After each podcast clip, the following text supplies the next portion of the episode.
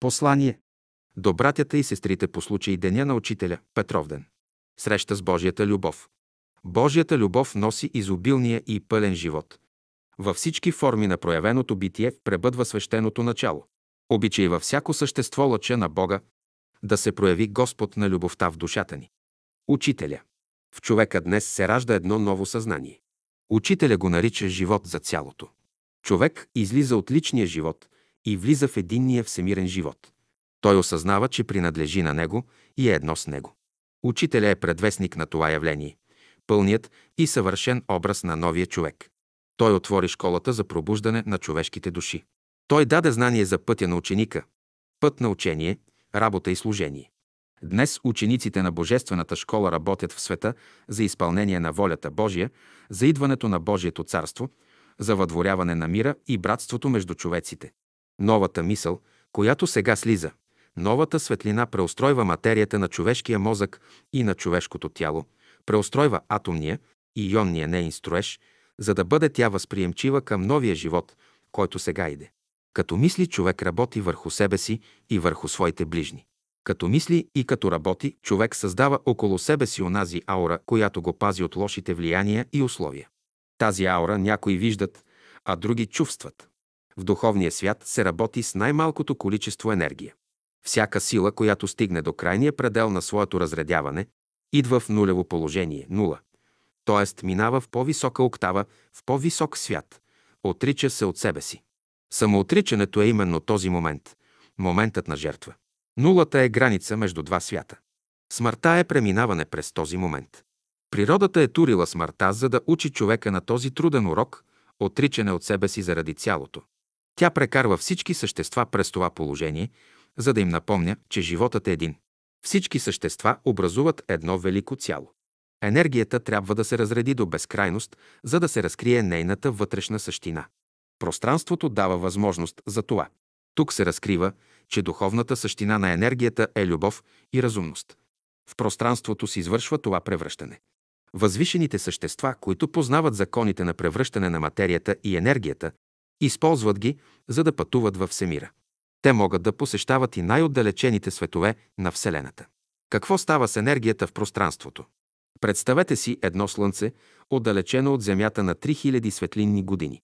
Енергията, която той излъчва, се разпространява в сферична вълна, чийто диаметър светлината изминава за 3000 години, като се движи със скорост 3000 км в секунда. В какво се превръща тази енергия, като се разреди в такова огромно пространство? Тя минава в духовна енергия, в мисъл, в чувство, в творческа воля.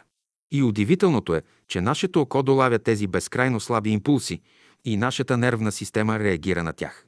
Безкрайното разредяване на енергията в мировото пространство довежда до разкриване на нейното вътрешно съдържание.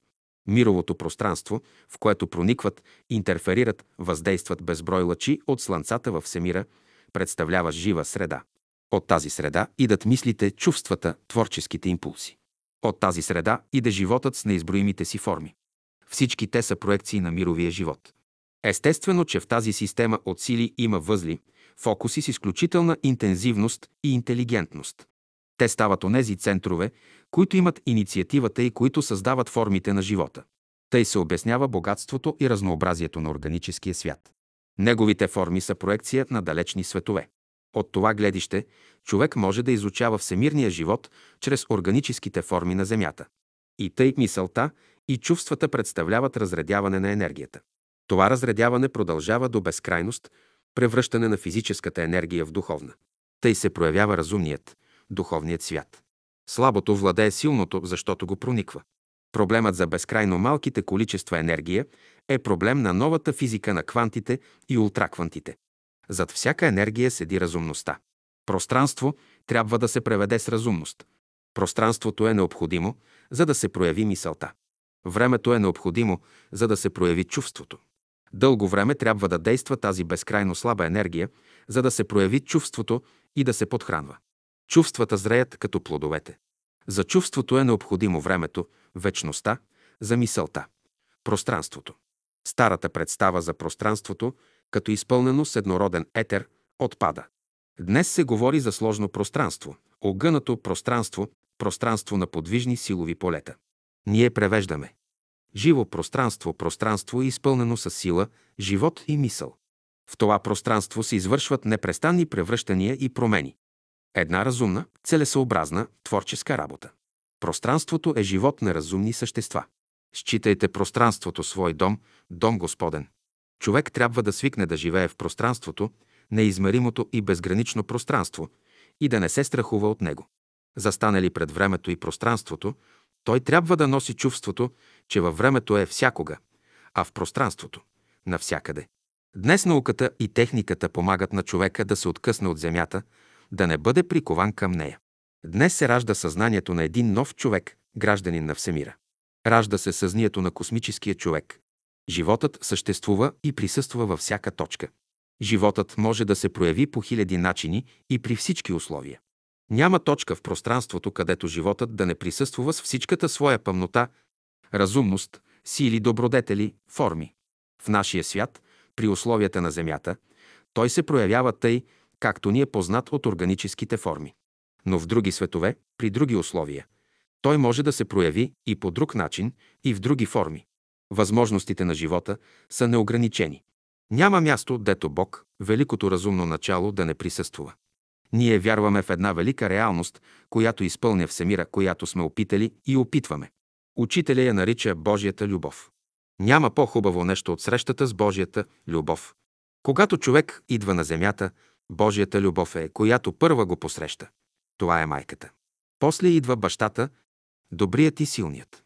После братя, сестри, приятели. Това са все образи на Божията любов.